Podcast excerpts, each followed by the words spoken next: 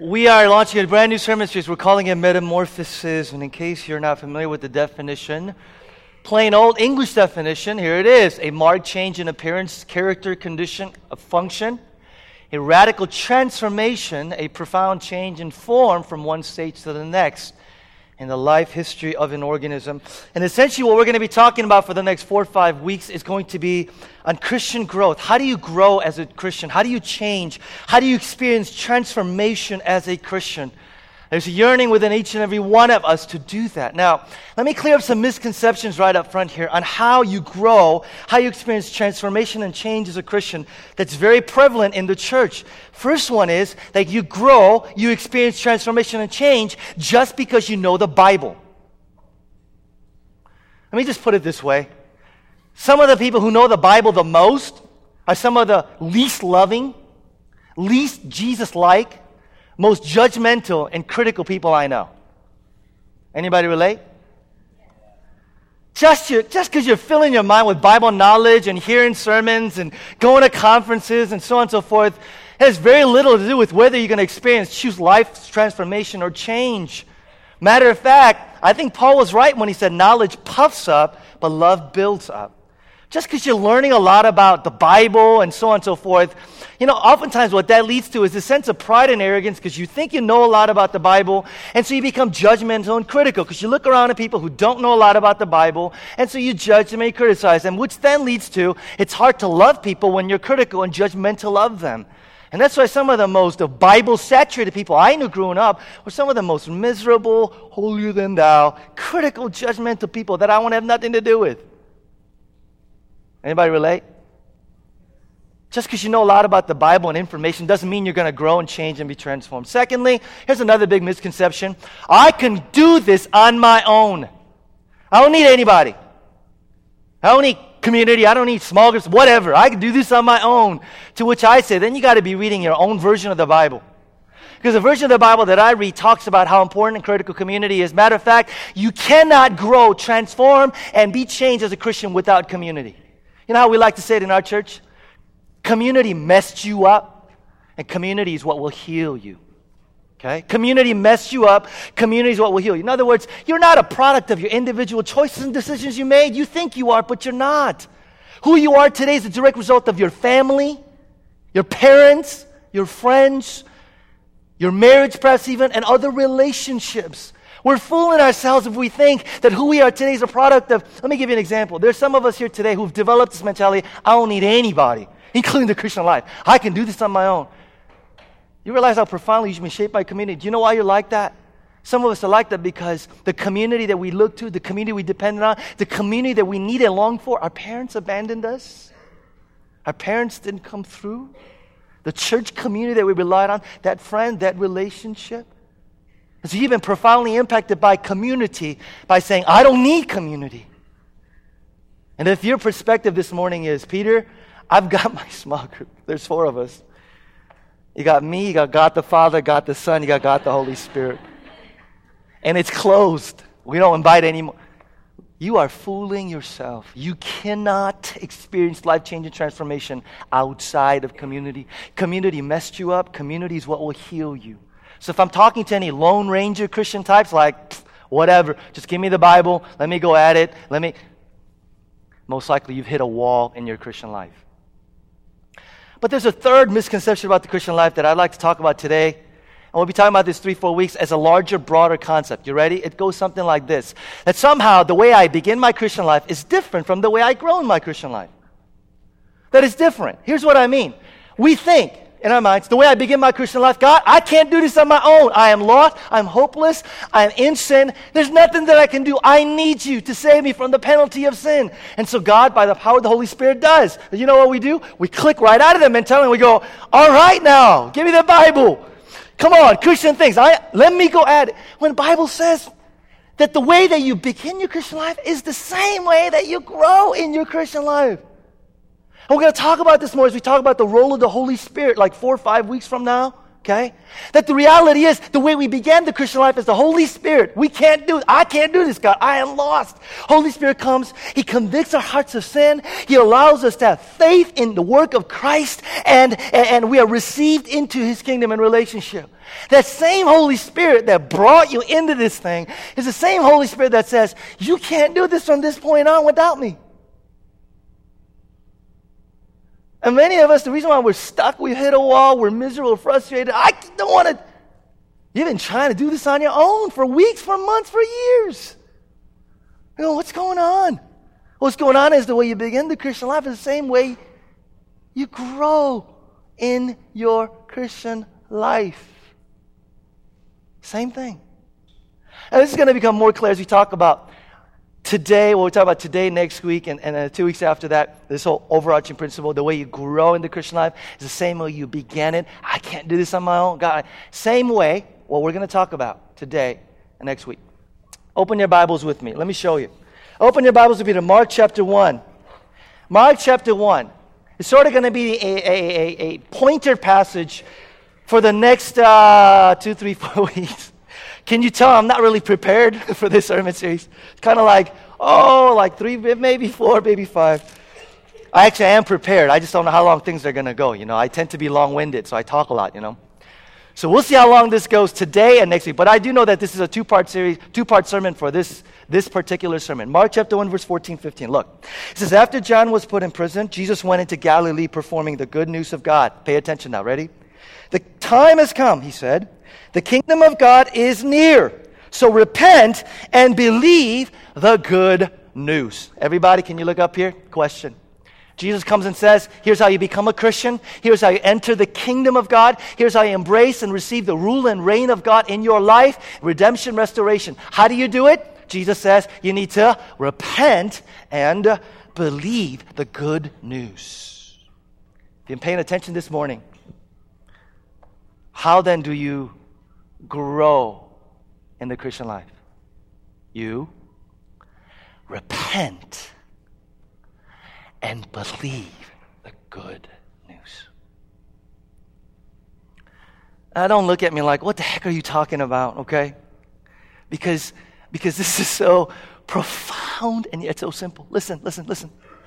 The way you begin the Christian life is repent and I'll talk more about that because that's sort of the heart of this week and next week. Repent and, and, and becoming a Christian is and believing the good news of the gospel. And by the way, the good news of the gospel has very little to do with Jesus Christ died for me, and so he's forgiven me of my sins, and so I can be saved and go to heaven. Small, tiny part. The gospel, believing the gospel, is way bigger than that. No. The way you begin the Christian life, repenting and believing in the good news of the gospel. The way you start it and the way you grow in it, same thing. What do I mean? When you begin your Christian life, you begin it by repenting. And, and we don't like the word repentance.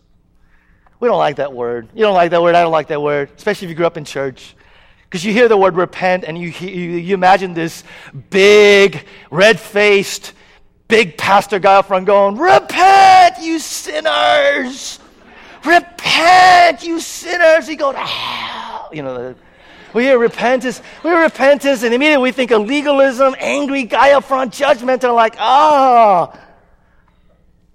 We also think repentance in terms of some eternity and ramifications on you. Do you know what the Bible says repentance is? Here it is, ready? Repentance is not, I feel bad. God, I feel sorry. I, I feel so bad for this. I'm sorry. That's not repentance. Repentance also isn't, I'm going this way. Jesus Christ confronts me. I stop. I turn around and I go the other way. How many, how many times have you heard that, right? It's like, it's like, you know, I, have been at this, like, repent, stop whatever you're doing and go the other way. Two times I'm going, I can't. That's why I'm here. I try. I'm doing everything I can to stop what I'm doing, but I can't. It may last a little bit. Anybody? And then we do the same thing. Repent. Stop. I'm stopped. Go the other way. Go the other way. But I'm going to be back like three months from now. So it's like, it doesn't work. Why? Why, why, why? Why doesn't it work? Here's it. Ready? Repent. You know what repentance is? God says there's something underneath that is driving you to act the way you do, feel the way you feel, say what you say. And repentance is courage to say, What is that thing? What is that? And I'm building my foundation, my life, my identity, my security, the thing that says I'm worthy, the thing that says that I'm a good person. What is that? And repentance is looking at it squarely in the face and taking that thing out, uprooting it, and building your entire life on another foundation. That's what repentance is. That's what repentance is. Now, that gets the heart of what we're talking about today and next week. Here's what I mean by that it's repentance of idols. Again, we don't like that word idols. Idolatry. Again, right? Big red face guy. Idol. You know what idolatry simply is? I'm going to be fleshing this out today. Idolatry is whatever you have built your identity on, your foundation on, your security on. Idolatry or idol is that thing that you say, you look to every day to go, I'm okay because of this. My life is meaning because of this. And here's the powerful truth. You guys ready? Do you realize that when we start the Christian life, we repent of our idols, and in our minds, we're like, I'm done with that. You know what idols do? They follow you. Your idol, that was your identity, security, pre Christian, pre Jesus life, they follow you. And guess what? Hello, they're right there with you. Hello? They're right there with you in your life. Matter of fact, let me put it this way the reason why you feel the way you feel today, the reason why you're discouraged, the reason why you're depressed, the, way, the reason why you're exhilarated, the reason why you feel act the way you do today has something to do with the real idol or the God of your life. And realize when we become a Christian, idols don't go, well, see you. Bye, bye, bye. Christian guy, good, good. Christian girl, great. Idols go, huh. Not only am I going to wreak havoc in your life now, because now your allegiance is something else. I'm going to do everything I can to tear you down. All your troubles, all your sorrows, all your successes and victories, things that give you that sense of, ha, idols. And unless you and I are continually, second moment every day, saying, what is it that I am tempted to go and say, that's it, that's my God, that's my idol, that's my foundation, that's my security, that's what makes me feel like I'm somebody. Unless we are continually uprooting our idols, you will never. You'll never experience transformation. You'll never experience victory. The source, the source, the source of why we're at today Idols. passage that we're going to look at today, and we're going to look at a little more this week and next week, gives us clues as to how powerfully impacting this is. And can I just, I, up front, um, some of you, many of you will walk out here today feeling like I just ripped your heart open. And you're going to go, I hate you. That's okay. That's okay. No, I'm okay. And what I want you to do is, I want you to sit on this for an entire week. Because next week I'm going to talk about what do we do? What do we do about this? Okay? Open your Bibles. We're going to look at two passages real quick. Exodus chapter 20. Exodus chapter 20 is where we find what's known as the Ten Commandments, Exodus chapter 20. And then we're going to look at the New Testament version of what we're going to look at today in Romans chapter 1. Exodus chapter 20, the Ten Commandments. Let's look at what God had to say to his people, the Israelites, in Exodus chapter 20, about idols and idolatry. And God spoke all these words I am the Lord your God who brought you out of Egypt, out of the land of slavery. Verse 3 You shall have no other gods before me. Verse 4 You shall not make for yourself an idol in the form of anything in heaven above, or on earth beneath, or in the waters below. You shall not bow down to them or worship them, for I, the Lord your God, am a jealous God. You guys ready for a huge eye opening insight for some of us? Here it is. You ready? You know what God clearly teaches in the Old Testament and the New in the Bible? Here it is. You will either worship God or you will worship some other gods. There is no third option. You will either worship God or you will worship some other idols or gods. There is no alternative. God says, He assumes that whoever's hearing this is already worshiping something in their hearts and in their souls. That's why He says, make sure you worship me and not the thing that you are worshiping now.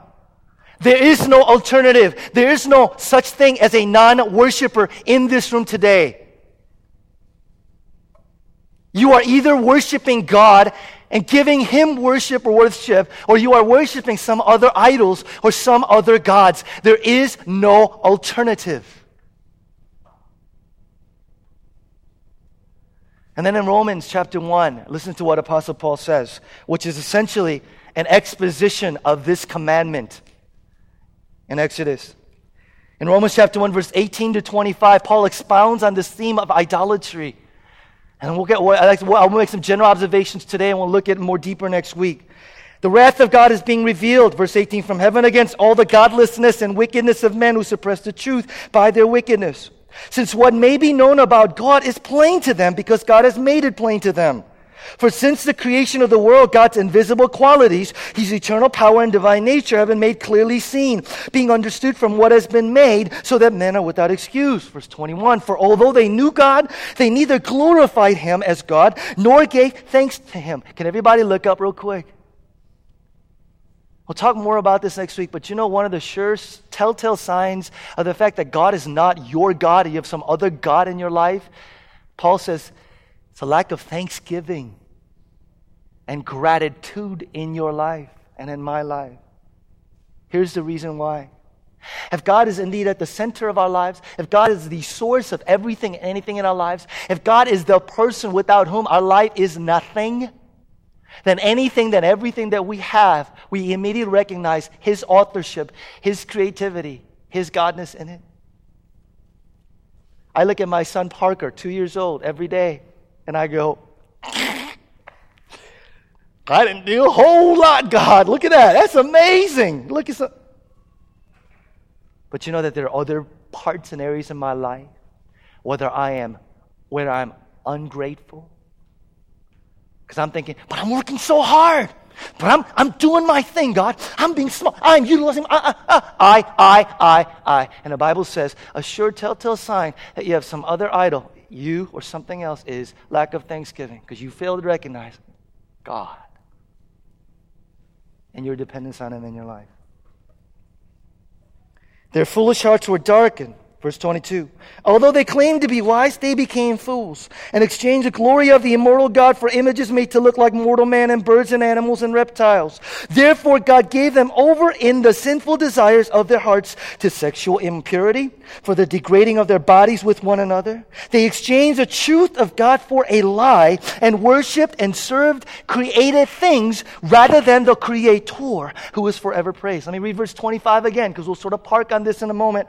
They exchanged exchanged the truth of God for a lie, and they worshiped and served created things rather than the Creator who is forever praised. And Paul again here makes, in uncertain terms, says there is no such thing as a non worshiper.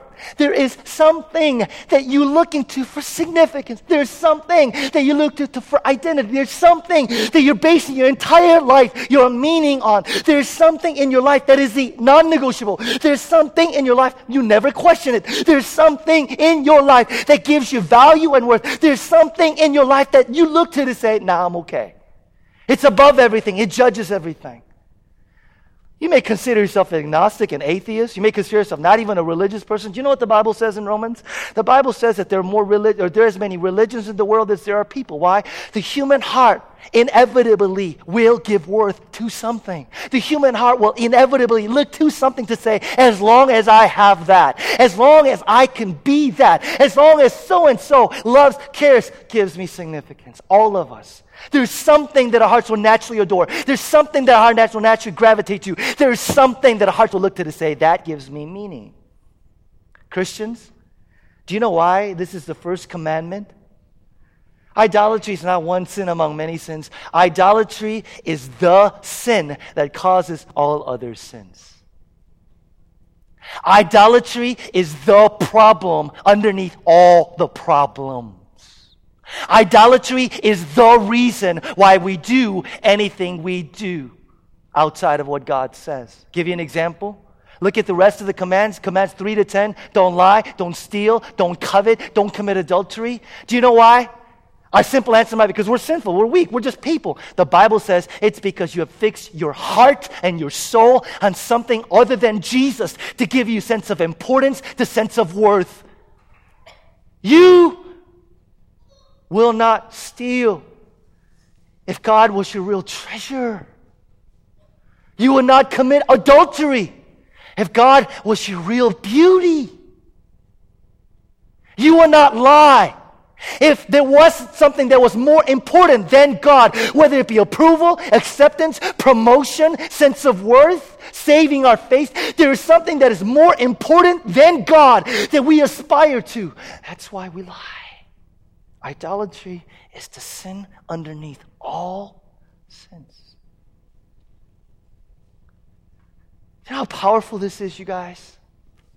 For those of you that are sitting, and we're going to talk more about this, you're going, man, is this even a practical sermon? There's nothing more practical. This gives you a soul insight into who you are, why you're the way you are today. Let me give an example. The two of you that are sitting in there today, and that friend, your friend, guys, similar background, similar experiences. Neither of you has had a date in about a year and a half. And one of you, you know, it's disappointing. I mean, you don't like, you'd like to be dating, be in somebody relationship, and, and then the other person, you are devastated. You're churning inside. You hate the opposite sex. Or the last one. There is an anger, there's a bitterness, there's almost an irrational. Why? Why? What's underneath all that? What's underneath all that? What is underneath all Do you know how powerful the Bible is and how insightful this is? We're going to talk in a moment about the various idols. And by the way, the list was so long, I only cut it to like a third for today. Okay? So in the next two weeks, we're going to go ahead and talk about some of these other idols or idolatry. And by the way, I'm not just pulling these out of books. These are real life conversations that I'm having with people, okay, who are honest enough to, without even me knowing it, telling me what their idols are. So I thank you, all of you in advance, for doing that. How do we identify idols in our lives?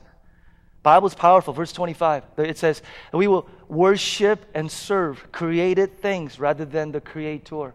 The word worship in the New Testament literally has a number of meanings, but one of the sense in which we find here in Romans is to prostrate yourself. If you prostrate yourself, for those of you back there, you can't see it, but it's okay. If you are prostrating yourself, isn't this good? You guys front row, you guys get a good, good view, okay? That's silly. I'm going to get up, okay? Uh, if you are prostrating yourself, you know what you're doing? You're putting your entire weight on that. In other words, when you worship, prostrate yourself, you are making yourself completely and totally vulnerable to whatever it is that you worship. And when you make yourself completely and totally vulnerable to whatever you worship, and that idol or that God doesn't come through for you, that idol that God leaves you, that idol that God doesn't keep its promises, that idol that God doesn't come through for you, you're not just disappointed, you're devastated. You're angry. You're bitter. And you say things like, I don't think I can go on. You say things like, What's the use of living? You say things like, I, I don't know if I can. Worship. Prostrate yourself. Make yourself totally vulnerable. Another sense of idolatry has this sense of inspire awe, to inspire awe. What does it mean? Idolatry is a matter of the heart in the sense that it captures your imagination. It's a thing that you think about all the time. Now, here's, here's, a, here's a, a good, good, good. Uh, the word idolatry in the New Testament in Greek is very closely associated with another Greek word, epithui. Does anybody know what epithumia means? Okay. Epithumia literally means an inordinate desire. It's the word we use for lust in the English language. Idolatry, epithumia, inordinate desire, idol. Very similar, very closely connected. What do I mean? The thing that is idol of your life, the thing that has captured imagine, imagination your heart, will be that thing that you'll be irrational about, the thing that you'll be unreasonable about, the thing that you will, for whatever reason, be overly anxious, overly afraid, overly despondent. Here's another way to think about this whole idea of capturing your imagination. Imagine yourself waiting for a friend in a corner. You've got no iPod, you have no book, you have no magazines, you've got nothing to do, nothing to look at, nothing to listen to, nothing to do. Where does your mind, your thought, your daydream, without much effort, instinctively and naturally sort of go to?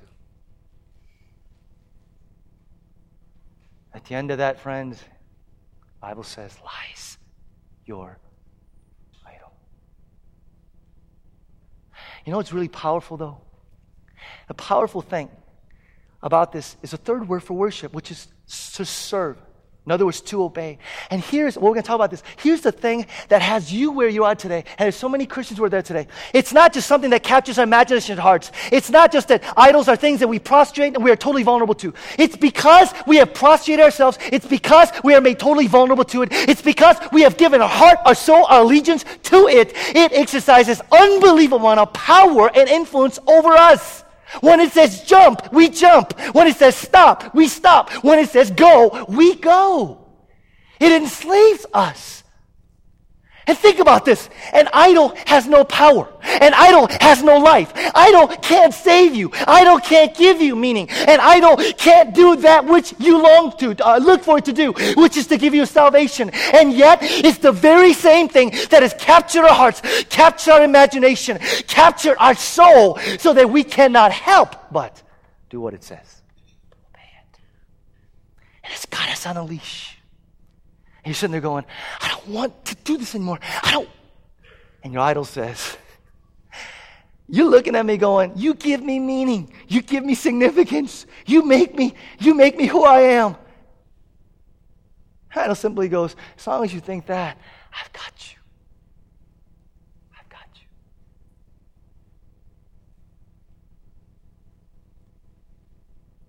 What is it?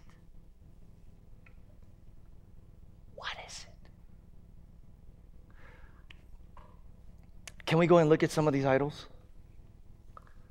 Is that okay? We only have seven today. Two ground rules as we go through these. Number one, please, as you're going through this, go, oh, he needs to hear this. Oh, oh she needs to hear this. That is her idol.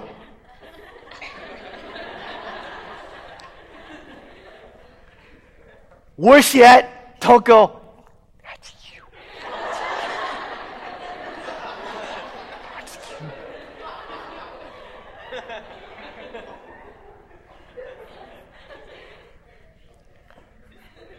Ground rules. All right? So, spouses, don't go, you ready? All right? Friends, do not. Here we go. And this is going to take a little bit of courage, okay?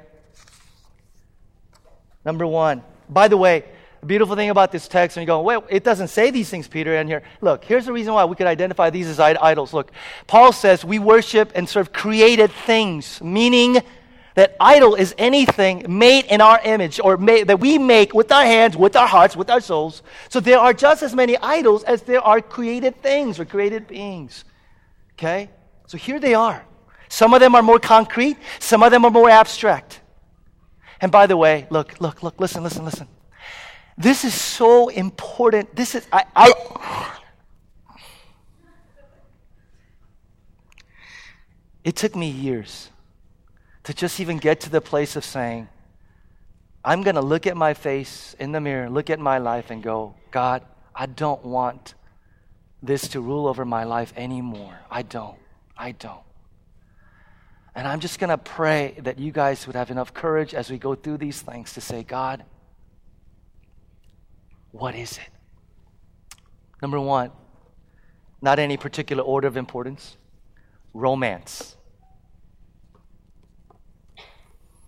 I was going to say, you know, do I need to like explain this? I had to explain this.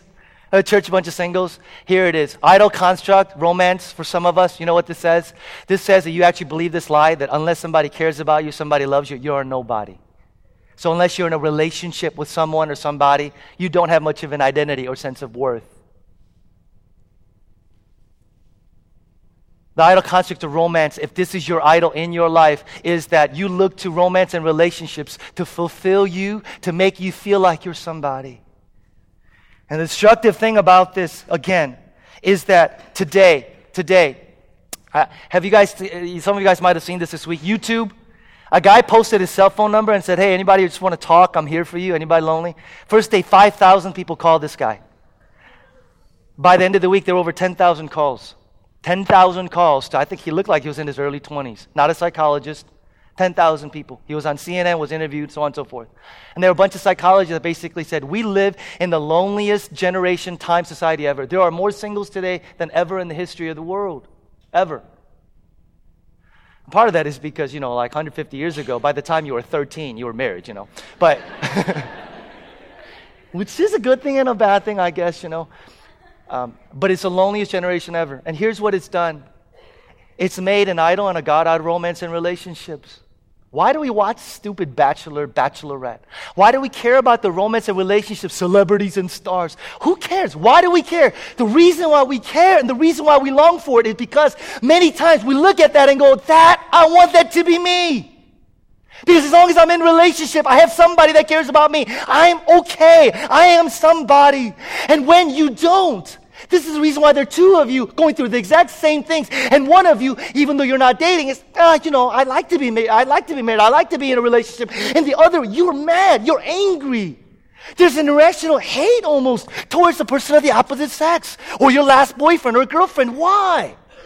Because when this is your idol and it doesn't come through for you, it's that idol cursing you and saying, You're nothing. You're nobody. You're insignificant. Don't you see? You have nobody. And we believe it. We believe it. Is romance your God? Relationships your idol? Is it destroying your soul? Because it's completely blinded you. Because you put all your meaning in life into it. It hasn't come through, and you're sitting there going, What does this mean? What does this mean? Secondly, what about work? What about work? Can work be a source of idol? Can work be a source of idolatry in some of us? Look, there's probably maybe very few of us today sitting here going, I take pride in the fact that I'm a slacker.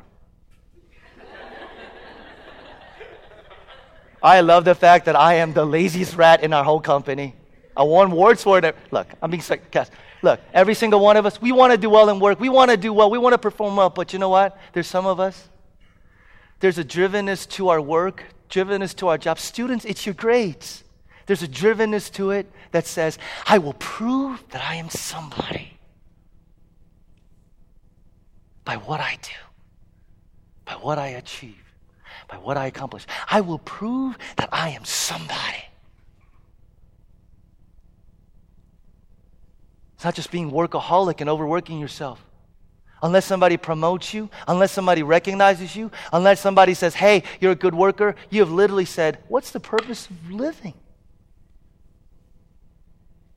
Here's the third one physical beauty. Ah, uh, where do I go with this? Uh, I did some research online about plastic surgery. In case you didn't know, our country sort of digs stuff like that, you know. Cosmetic surgery is booming in the United States. Surprise, surprise. Cosmetic surgery increased by 11% from last year to this year amongst women and guys. You ready for this? Plastic surgery for guys is increasing even more 22% increase. Yeah, I'm just waiting for that day when guys will, you know, go, hey, what's up, Ronnie? Get any work done lately? Hey, what's up?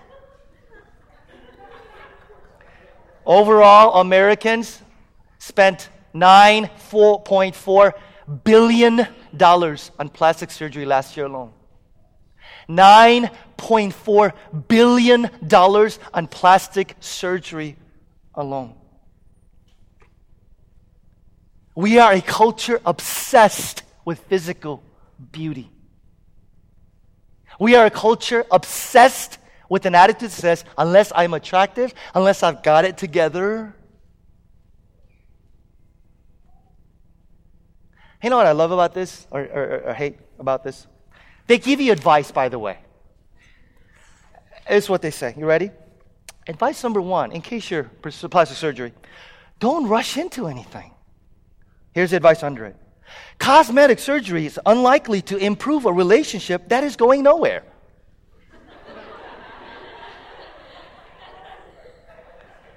Thank you.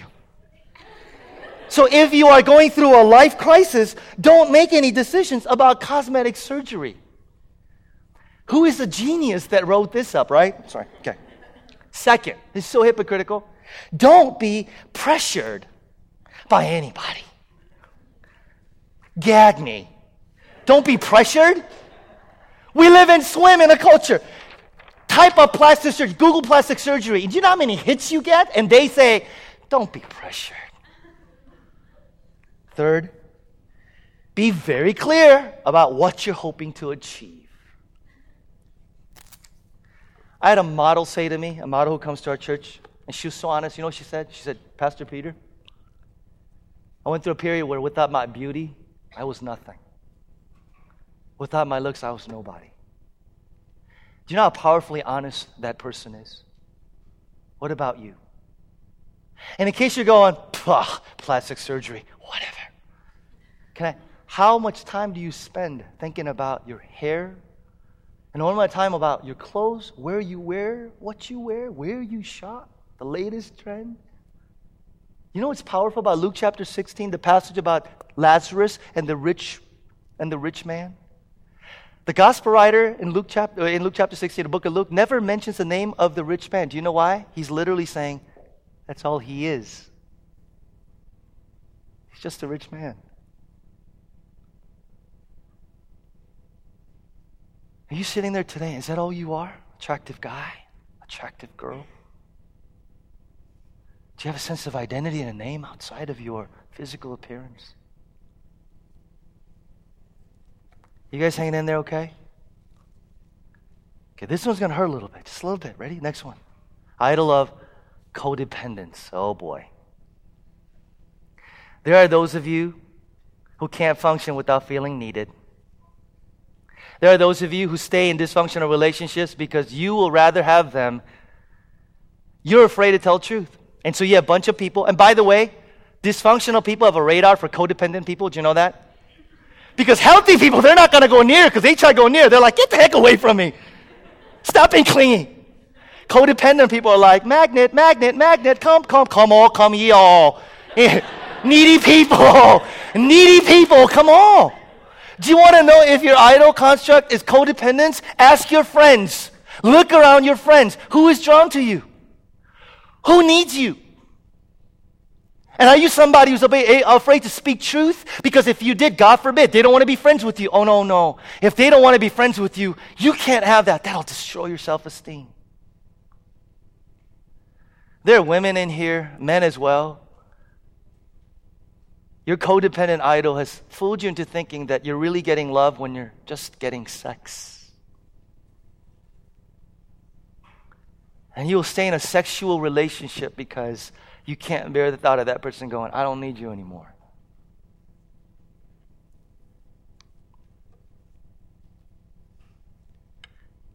Christians are infamous for having this as an idol because you fool yourself into thinking, I'm doing the Lord's work. No, you're not.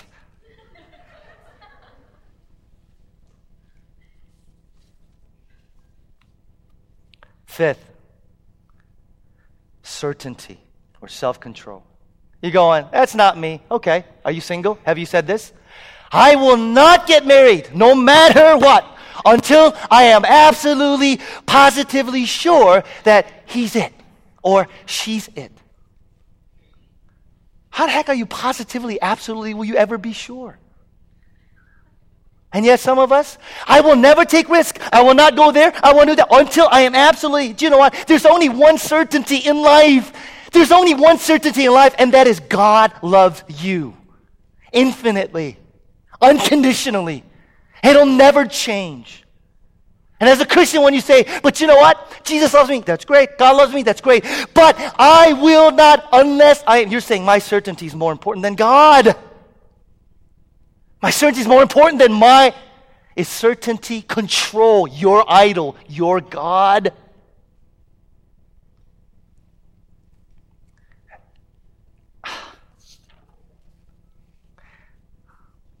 Next one, family. This idolatry has many variations, but parents, can I speak to you?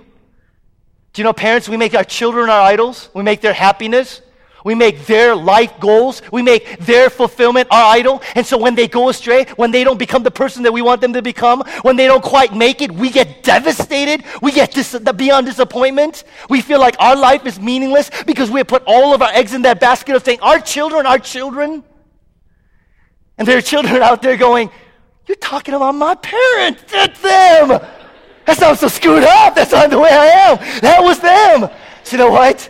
This is how screwed up this is. Here's the other variation. If that's how your parents were, they idolized you. Do you know what you're idolizing? Your parents.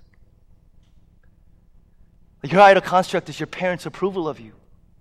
Your idol construct is your parents' expectations. Your idol construct is your parents being proud of you. And the thought of disappointing them, the thought of letting them down, it just wrecks your life. Third variation, real quick. Some of us have, and some of us will make marriage our idol. Listen, let me just put it very plainly. If you think that your marriage is going to solve all your problems, if you think that being married is going to take care of loneliness, take care of even the physical desire and the love, if you think that being married is all that, and you have elevated marriage to an idol, you will destroy your marriage when you get married. Because your spouse can never, ever, underline, never, ever fulfill your expectations because they're not God. Are you single? When you get involved in a relationship, first thing, first thing, I don't care how you find out, you could just directly ask him, Are you going to make me God? wait, wait, let me clear that. Let, let me actually, let me, let me clarify what I mean by that. Let me clarify what I mean by that.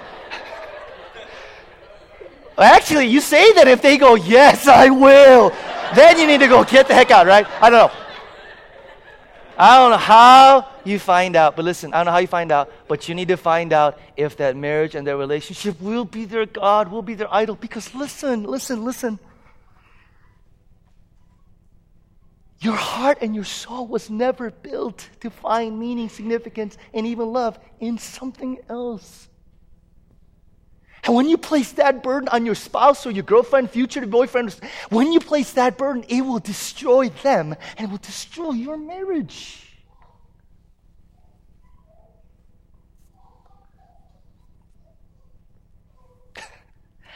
I don't know. Maybe what you can do is just kind of tape record this portion and go, before we start dating, let me play something for you. Is marriage your God? You know, they're hearing my voice. who the heck is that freak? Okay, anyway. And lastly, lastly, look, look, look. We're almost done here, you guys. Lastly, is money. Now I know for most of you, you're like, money, I got none. Next, you know, it's. Let me speak to those of you here, very successful men and women, making lots of money. Is money your security? Is that how you find security in an uncertain world? Are you saying to yourself, as long as I have that? What about spending it? Does your life constantly revolve around the latest toy, the latest, underline whatever it is, as long as I have that? What is your God? What is your idol? You know what I realize, you guys, and this is, uh, and I'm gonna, please pay attention because as I finish here, this is so important, so critical. I don't want you to misunderstand or not understand. This is so important. You know what I'm realizing? Look, the reason why we struggle with idolatry after we become a Christian is because, like I said, before Christian, your idol I mean, you're already serving it. You're already giving your life to it. You're already doing all. And so it's not going to bother you. It's not going to fight nothing. But when you become a Christian and you try and make God your ultimate, God your non negotiable, God your center, do you know what happens? That idol in your life will wreak havoc. It will compete. It will rival. It will do whatever it can to. Do you know?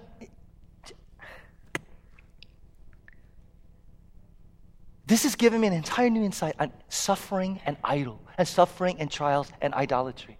Here's what I mean. Why is it that after you become a Christian and you go through hard times, suffering and trials, and you're going, ah, oh, those intense inner struggles, do you know what I'm realizing?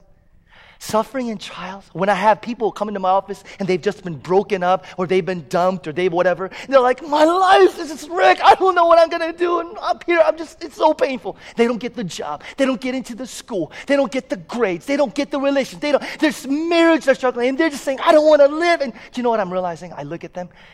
Suffering and trials is the way that your idols are dying.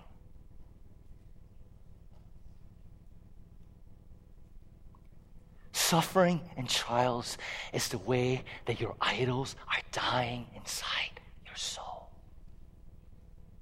Suffering and trials. What is suffering? What is trials? It's when the thing that we long, the thing that we want, the thing that we think will give meaning is being blocked from us having it. We're saying, my life is meaningless. It does, it's just not worth living anymore. And when that thing is blocked and your insides are churning, it's because your idols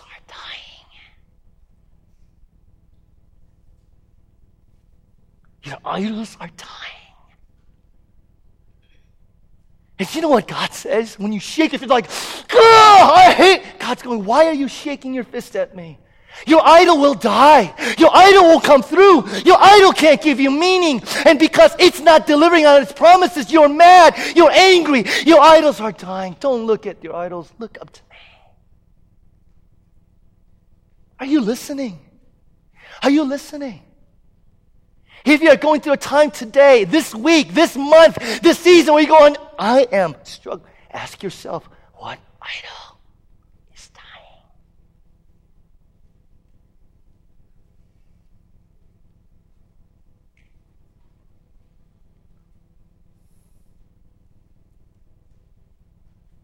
What is it that's dying?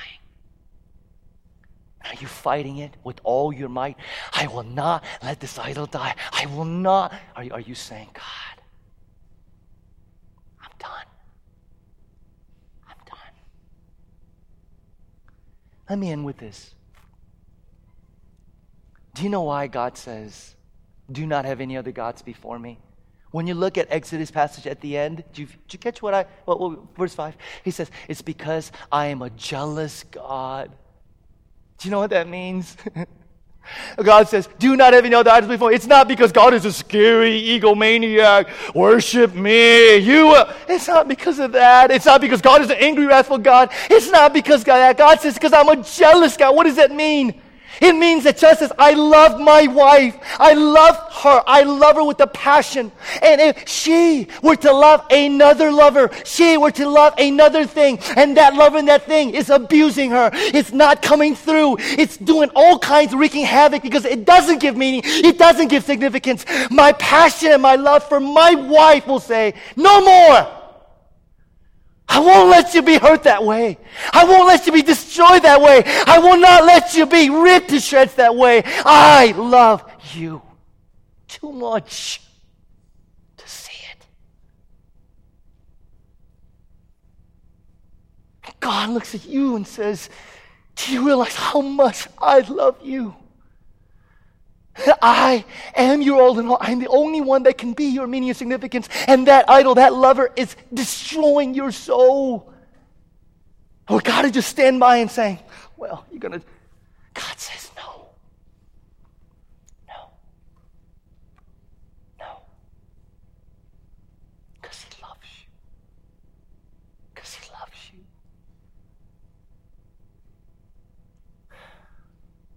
Bow your heads with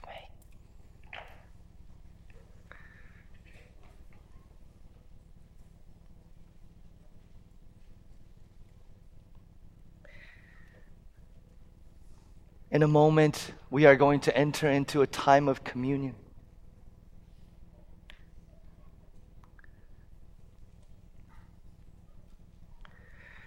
But in the quietness of our hearts, the quietness of our soul,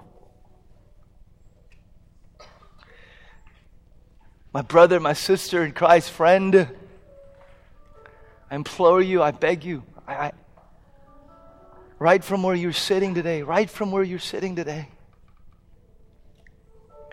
Will you search your heart, search your soul?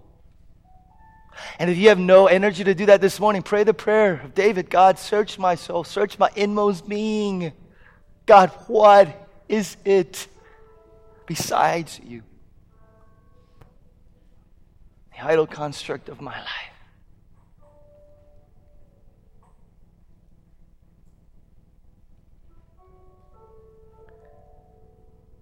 There is no more important subject and topic in the Christian life than it begins here and it ends here.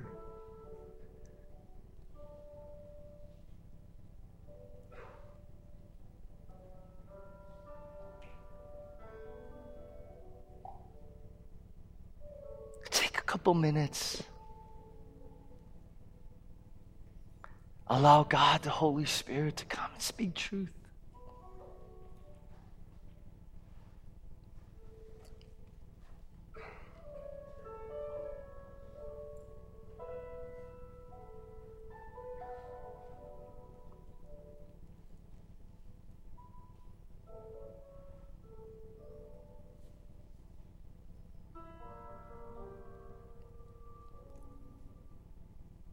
Be afraid.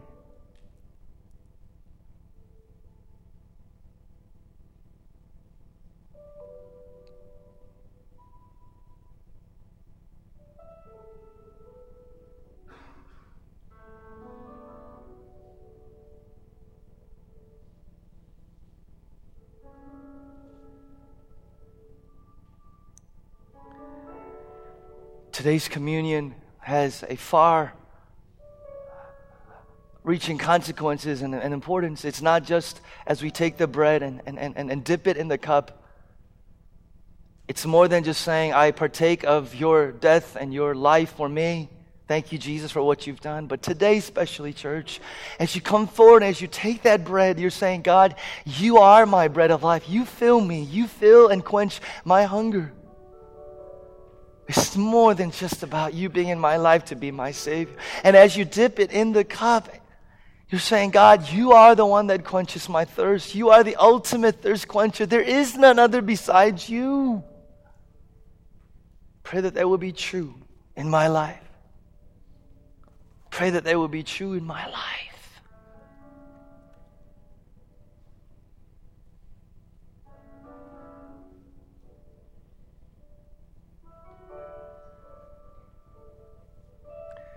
the night that he was betrayed, Jesus took bread.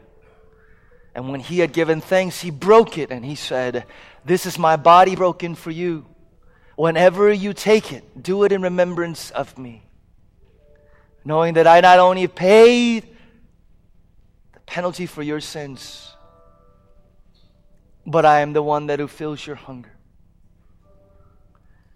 The same way he took the cup, and when he poured it, he said, This cup is a new covenant New covenant of my blood that's been shed on your behalf to give you life, to cleanse you, to purify your sins. But as we take it today, we also remember it's to quench our eternal everlasting thirst.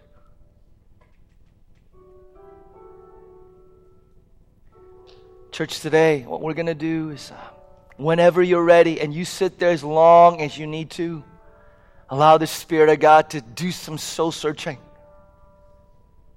When you're ready, come forward. And you might not be able to today say, God, yes, you are my bread. Yes, you are my wine. Yes, Lord. You might be just saying, God, I want this to be true. God invites you as well. Communion service, please come forward.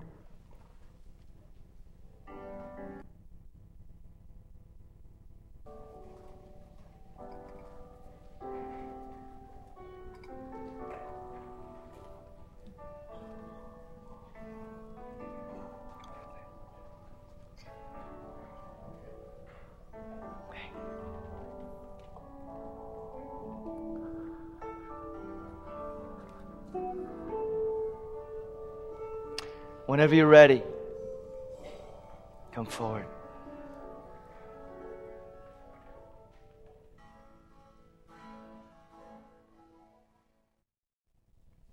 God has been big and great and mighty and majestic in your life ever, we give a clap offering to your God and worship Him today. Hallelujah, Lord. Thank you, Jesus. Thank you, Jesus, for who you are. Thank you, Jesus, for who you are and what you've done.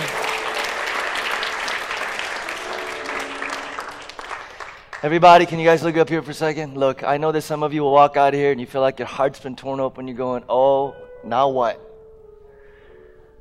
I'm going to answer that question. Try to next Sunday. And I get to sit here this week, and as you pray, continue to ask God, God? May the Lord, our Lord Jesus Christ, and the Holy Spirit go with you. As you go forward, God walks behind you and beside you, and He leads you. Don't be scared. Don't be afraid. The mighty one is with you. As we continue this journey, I ask for your courage. I will pray for you. You pray for me. Have a great week, you guys, and we'll see you back here next Sunday. Take care.